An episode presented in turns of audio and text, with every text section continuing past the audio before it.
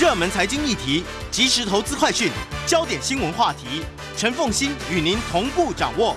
欢迎收听《财经起床号》。Hello，各位听众，大家早，欢迎大家来到九八新闻台财经起床号节目现场，我是陈凤欣。一周国际经济趋势，在我们线上的是我们的老朋友丁学文。Hello，学文早。奉新各位听众，大家早安。那么我们先从也非常欢迎 YouTube 的朋友们一起来收看直播。我们先先从《经济学人》的这一期的关键字开始来说起。对啊、呃，这个礼拜啊，《The World This Week》呢，关键字比较少一点啊。政治板块跟商业板块总共二十四个关键字啊。我们今天挑了十一个关键字，有两个呢是跟政治有关，有九个跟商业有关。我们先看第一个关键字呢是 Shanghai 上海市啊。上海政府呢，总算放松了对两千五百万居民中一部分的人啊，长达好几个礼拜的封锁。他们开始采取所谓的三区的风控啊，分成三个区，用不同的方式去风控。有一名上海的卫生官员表示，上海市部分地区的病毒已经得到了有效的控制。不过，政府的报告也说，有十七个人在感染 COVID-19 之后死亡，这是中国从二零二零年以来第一次承认。COVID-19 有死亡率啊，嗯，那报告显示上海的实际死亡数啊，大家都相信啊，应该更高啊。那第二个关键字呢是 drought，干旱啊。联合国发出警告，非洲之角啊正在发生从一九八一年过去四十年以来最严重的干旱啊，加上伊索比亚的冲突，非洲今年可能会导致高达两千多万人的挨饿。而不，这个报告还说，索马利亚大概有六百万人。也是处于饥荒的边缘，而在伊索比亚的叛军控制的 Tigray 啊这个地区哦，还有数百万人在挨饿。洪水甚至冲毁了南非都市杜邦周围将近四千呃座的这个房屋哦，造成至少四百四十三人的死亡，数十人的失踪。许多死者呢本来就住在贫户区哦，所以非洲最近的情况不大好哦。嗯那第三个关键字呢，其实出现第二次了，叫 Twitter 啊。大家知道最近 Twitter 很很热闹啊。特斯拉的创办人 Elon Musk，大家都知道他持有 Twitter 的股份，然后呢也被邀请入董事会，不过他拒绝了。可是他最近提议以四百三十亿美元，要就该公司的私有化做出一个 offer。Twitter 呢，马上采取了毒丸计划哦。所谓的毒丸计划呢，就是采取对老股东的折让增资，不让任何人的累积股份超过百分之十五。而 Elon Musk 现在持有百分之九点二啊，所以是针对他而来的。许多人都想知道，这一切是不是只是 Elon Musk 的恶作剧？他在言论自由上面啊，跟 Twitter 有分歧。现在他正试图让其他的人加入他的阵营，来对 Twitter 进行私有化。与此同时，随着销售额的飙升，特斯拉公布了创纪录的季度啊盈利净利润三十三亿美元。尽管这家电动车制造商在 COVID-19 爆发期间关闭了在上海的工厂，但它基本上已经扛住了这个阻碍该产业生产的供应链危机。对，Elon Musk 表示，尽管存在瓶颈，他今年会生产一百五十万辆的电动车，比去年再度增长六成啊。嗯第四个关键字是 Amazon，亚马逊有一份监管的档案表示啊，亚马逊将会对他的员工的薪酬和条件进行有没有涉及种族歧视的一个 audit 审计啊。它是由奥巴马领导时候的前司法部长啊 Loretta Lynch 所领导。在此之前，维权股东已经开始要求这个公司要采取更多的措施，避免针对不同群体产生不同影响的政策啊。第五个关键字是中国的腾讯啊。随着中国监管机构对科技行业的打击，腾讯决定在它的平台上屏蔽所有没有经过政府同意的外国的视频游戏，譬如说《侠盗猎车手》啊，这是很有名的一个 video game 啊。那中国的监管机构已经提醒所有的游戏供应商，他们会更严格的禁止所有中国不同意的直播内容啊，就是越管越严了。第六个关键字，日本啊，日本的财务大臣最近表示，日元对美元的大幅贬值是 undesirable，不符合期待的。它已经使得进口产品变得越来越贵。今年以来，日元对美元的汇率下跌了一成，这是二十年来下跌最低的一个点啊。日本和其他已开发国家的货币政策越来越大，呃，距离越来越相反啊，这给日元造成进一步的压力。尽管美国联准会和其他央行都在提高利率，可是日本央行现在还在尽量的保持低利率，而且还继继续在购买无限量的政府公债啊。第七个关键字：world economy，世界经济。按照国际货币基金组织 IMF 的报告哦，乌克兰战争会导致全球经济增长放慢。IMF 预计今年的全球 GDP 增长率是百分之三点六，比它一月份公布的这个数字低了一个百分点。欧元区的 GDP 增长率从原来的百分之三点九下调到百分之二点八，原因是严重依赖已经被禁运的俄罗斯石油。欧盟哈，还有现在面临的供应链中断。第八个关键字是中国的 GDP。中国的二零二二年第一季度的 GDP 比一年前增长百分之四点八，数字看起来很好。不过，它没有反映出上海还有其他城市从三月中旬以后的封城。其他资料表明，中国经济其实已经开始在放慢。三月份的零售额下降了百分之三点五，失业率攀高到了百分之五点八，这是疫情爆发以来的最高水准啊。第九个关键字，很多人可能没听过这个公司哦，叫 Just Eat Take Away。可是如果在美国待过就知道，它有点像富邦的跟 Uber，是啊，美国现在最大的一个外售零售商哦。嗯，这个公司呢是呃呃，经济学人认为它有可能是另外一个呃疫情过后会开始放慢的行业哦。在它二十三个国家营运的这个 Just Eat Take Away 啊，最近表示。增长具有挑战性，而且表明他已经失去了对他本来在一年多前并购的 Great Hub 的兴趣。这家公司本来是第二大的啊，那一不到一年前吧，他们合并。那 Great Hub 本来是他位在美国的第二大竞争对手，他在不到一年前 take over 这家公司，就是合并了。现在他正在为这个公司找卖出的机会啊，代表扛不住了啊。第十个关键字是全世界最大的这个私募基金 Blackstone 黑石。对黑石来说，过去一个礼拜他非常忙碌。这家投资公司跟意大利的啊 Benetton Family 联手啊，一家家族企业，那出价五百八十亿欧元，要把一家公司叫 Atlantia 私有化。Atlantia 呢，营运着罗马的两个主要机场和法国的三个机场，以及九千四百公里的收费的公路。Benetton 家族已经拥有这个公司三分之一的股份。黑石同意一百二十八亿美元的价格收购。另外一个全美学生公寓啊，叫 American Campus Communities 啊，所以合并收购越来越大哦。第十一个关键字呢，叫做金融工具。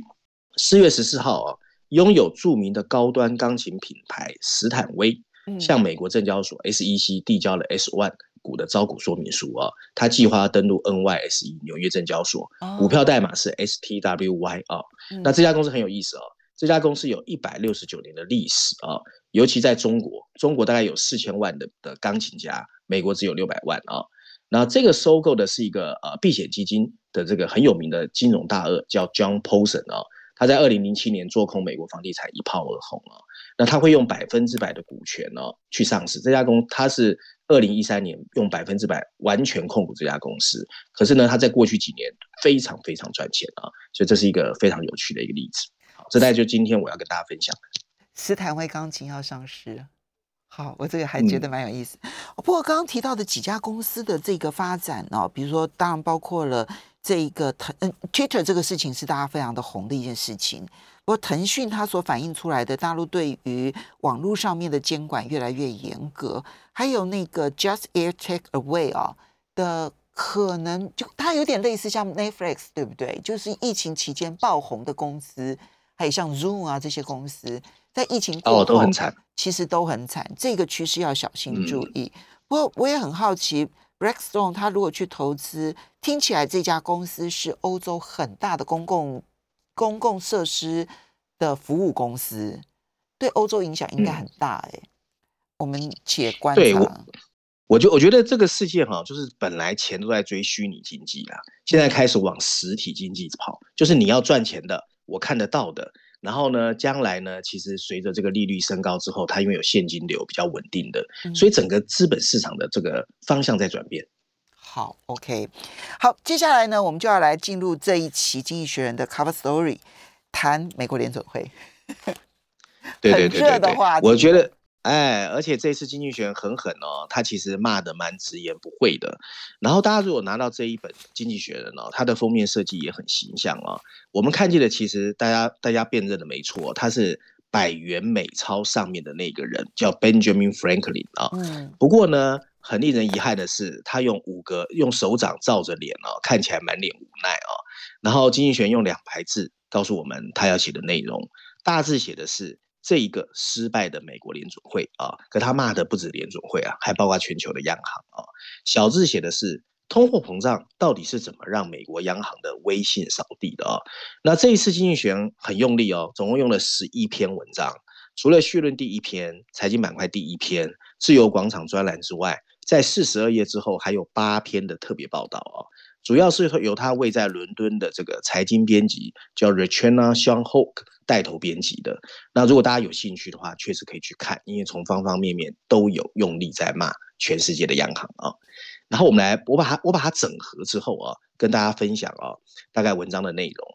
文章一开始他说，本来啊，全球央行被大家期待是一个有能力通过保持低通货膨胀，还有稳定价格，而且有能力激发人们对经济产生信心的一个独立机构。不过，美国联总会跟全球央行正因为一系列的失策，成为全球经济恶化的众矢之的。好，我大家有们稍微看见啊？好，我们稍微休息一下，等一下回来呢，因为他既是要去批评各国的央行，更重要是我们可能有一个新的货币政策下的未来。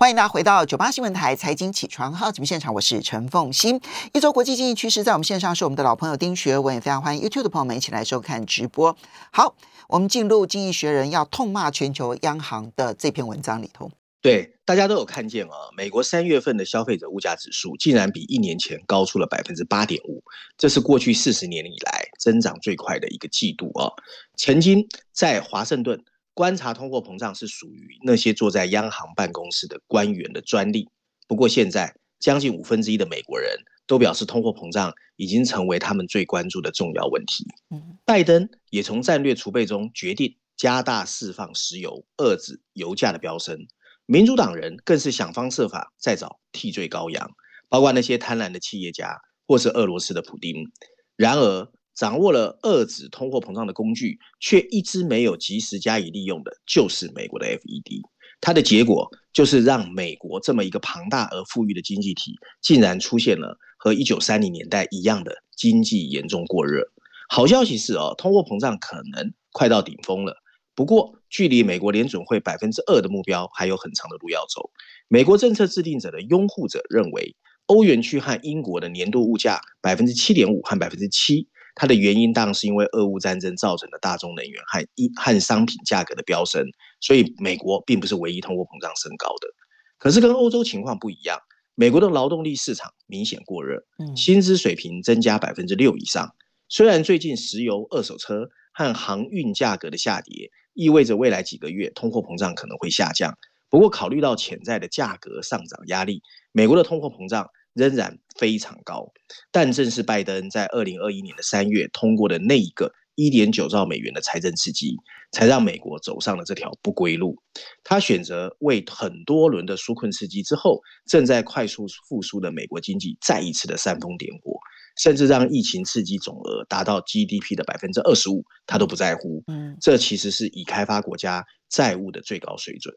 当美国在犹豫要不要踩下油门时，美国联总会其实当时就应该义无反顾的警告，但他们没有，因为没有，美国联总会和全球央行现在只能竭尽全力的想办法清理这么一个巨大的烂摊子。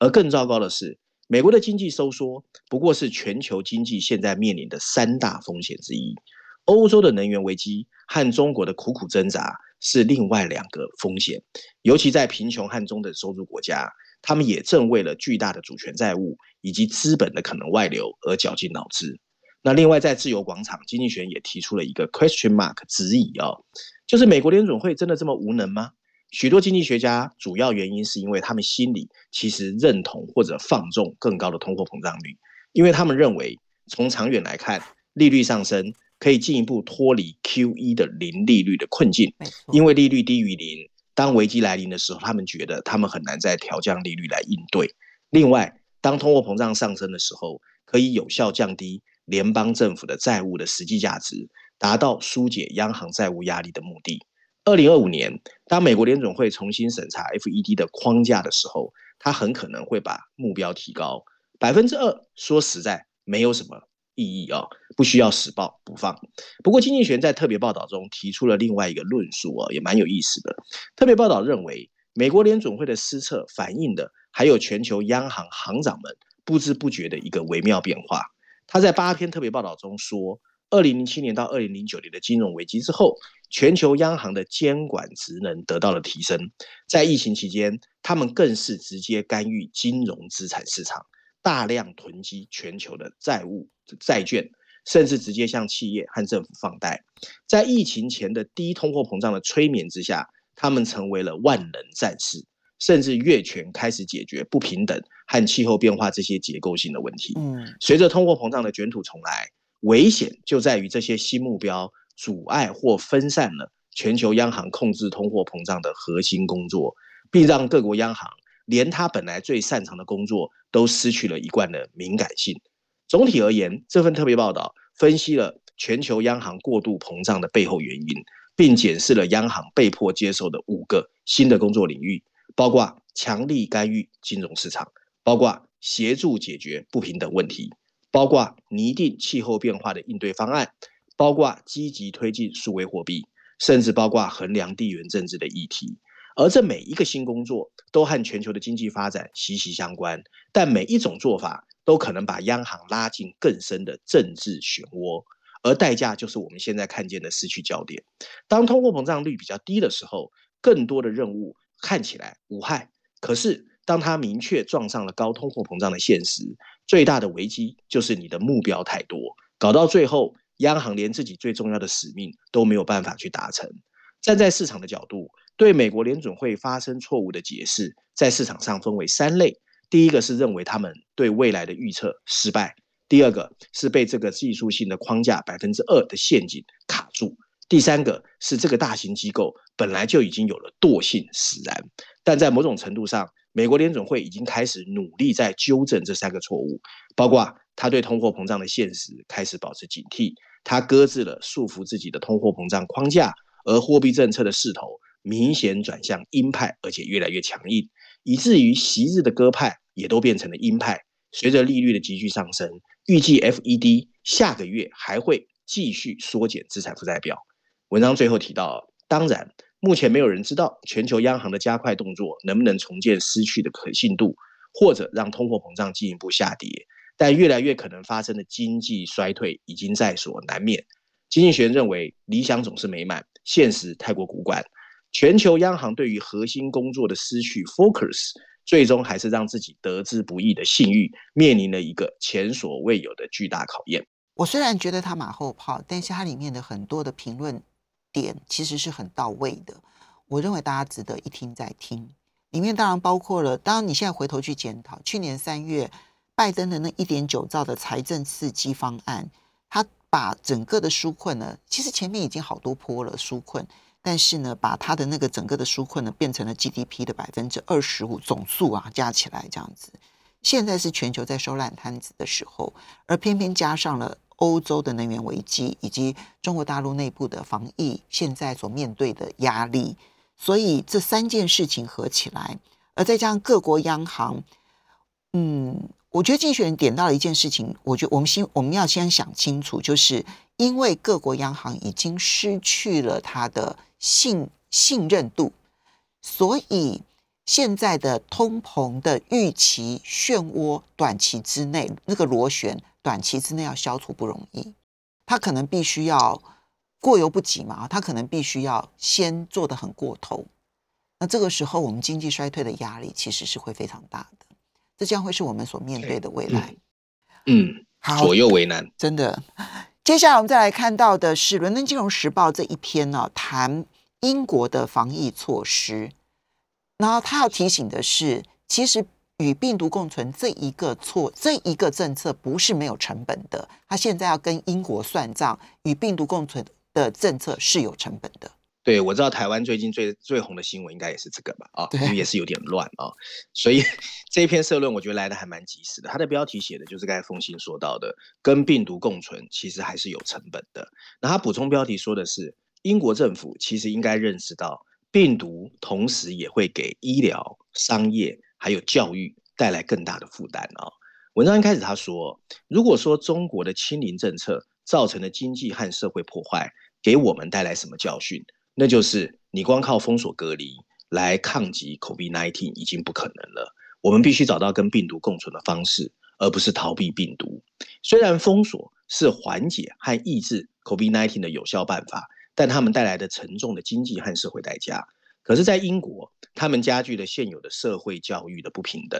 并对医疗基础设施以及该国的精神还有身体健康、心理健康造成了严重的损害，因为他们会排挤其他疾病的治疗。因此，英国政府在二月二十四号啊，决定放弃英格兰的大部分地区封锁隔离的限制。这个决定呢，基本上有依有据。不过，《伦敦金融时报》认为它过于激进，有一些仍有必要的要求。譬如说，你在家里可以点餐被取消了，还有一些实用的非药物干预的措施，譬如说在公共交通和大型室内环境要戴口罩也被取消了啊。而疫情期间建立的庞大病毒追踪机制也不见了。英国政府对封锁社会成本的诊断，也跟对病毒共存的过度乐观主义密切相关。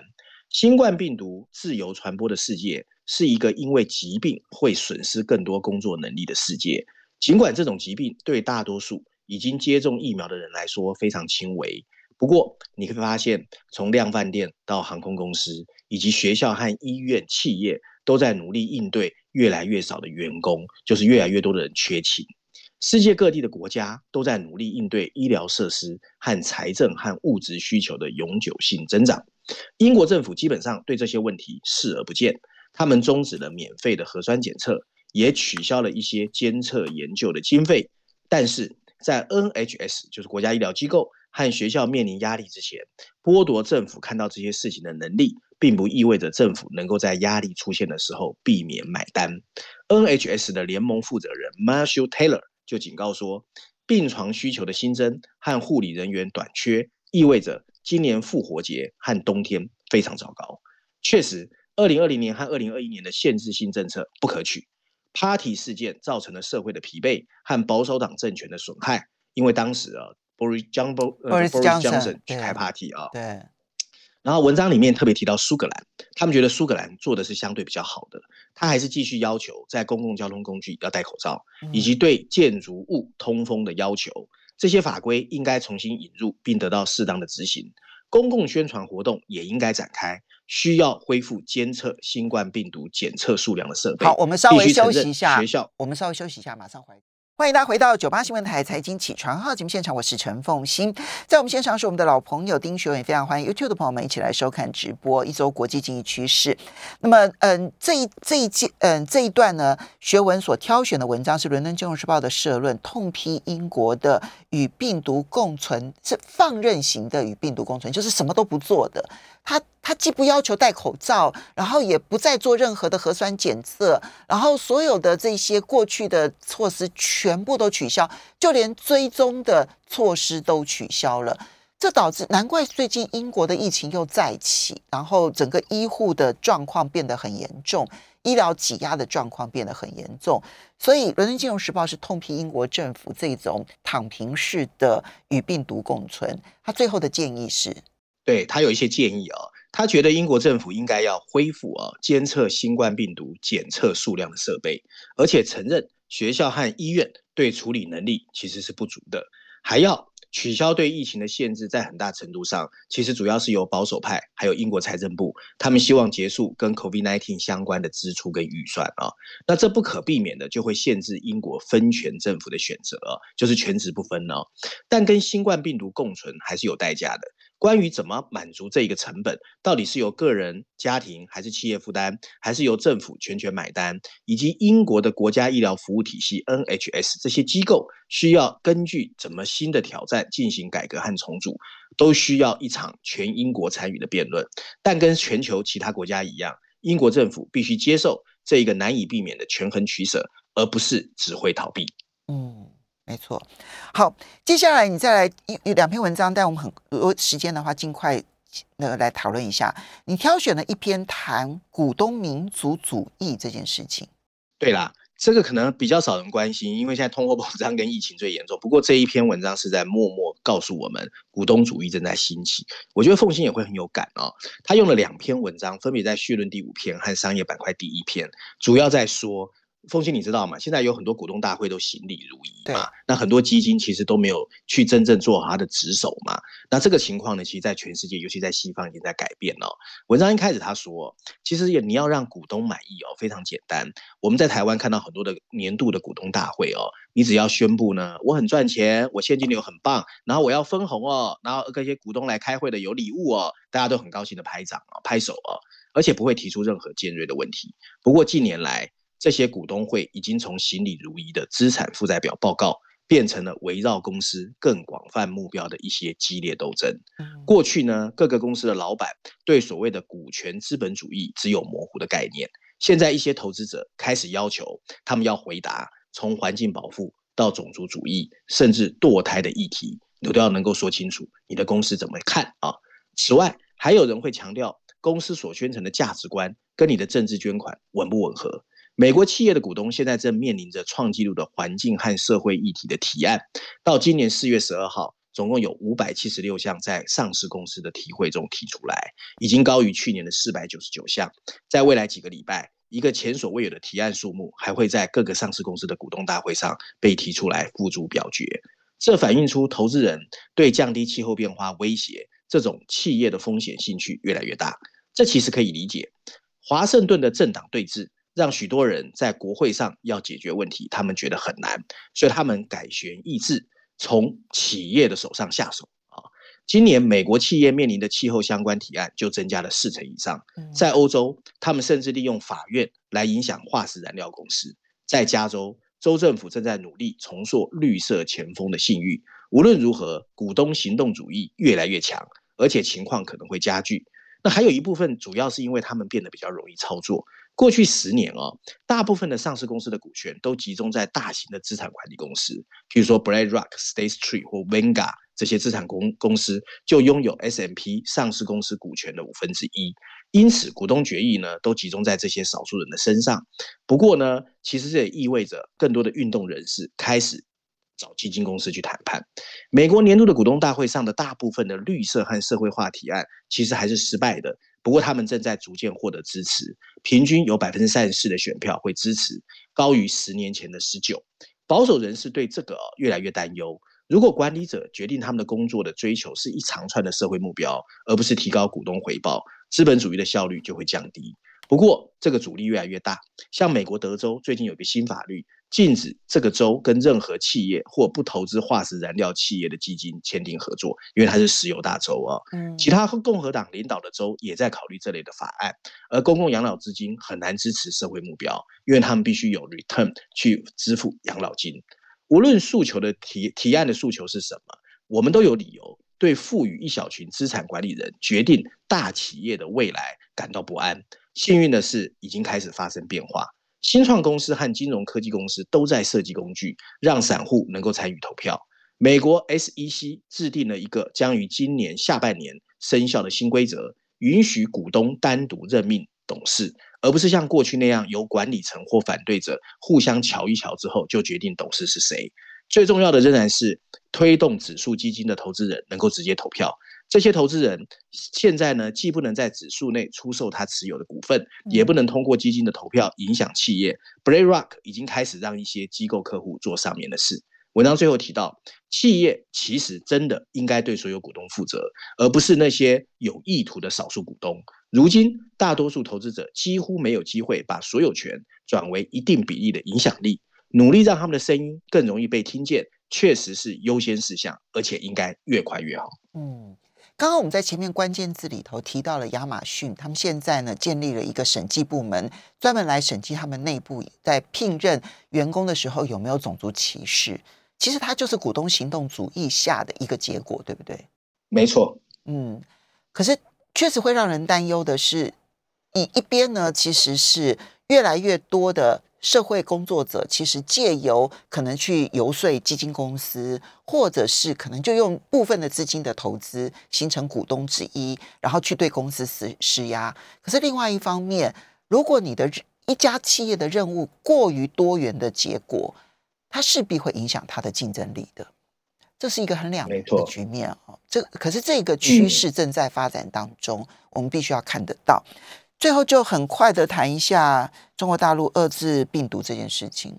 对对对，这在财经板块第二篇哦，他下的标题就很好哦，他是说中国政府现在哦又犹豫又急迫，然后主要是在怎么遏制病毒，还有怎么振兴经济两个战线上啊、在自我斗争哦。那不过第一季度它的 GDP 呢看起来还好，百分之四点八，不过零售额已经开始直线下滑。嗯不过这篇文章很有意思哦，它里面在说，其实经济学看到两个非常矛盾的地方。第一个呢，就是疫苗。其实如果不是这一次封城，大家没有发现中国有这么多老人不愿意注射中国的疫苗，哎，所以才有那么多死亡的。嗯那当然后面封城的事情我们讨论过，我们就不讲了啊、好，那另外第二个呢，就是他在财政政财政政策上啊不大敢推。对啊，就是你到现在为止看到他，他不敢大力推，主要原因一部分是担心这个货币流失好，就是资本流失。谢谢学文。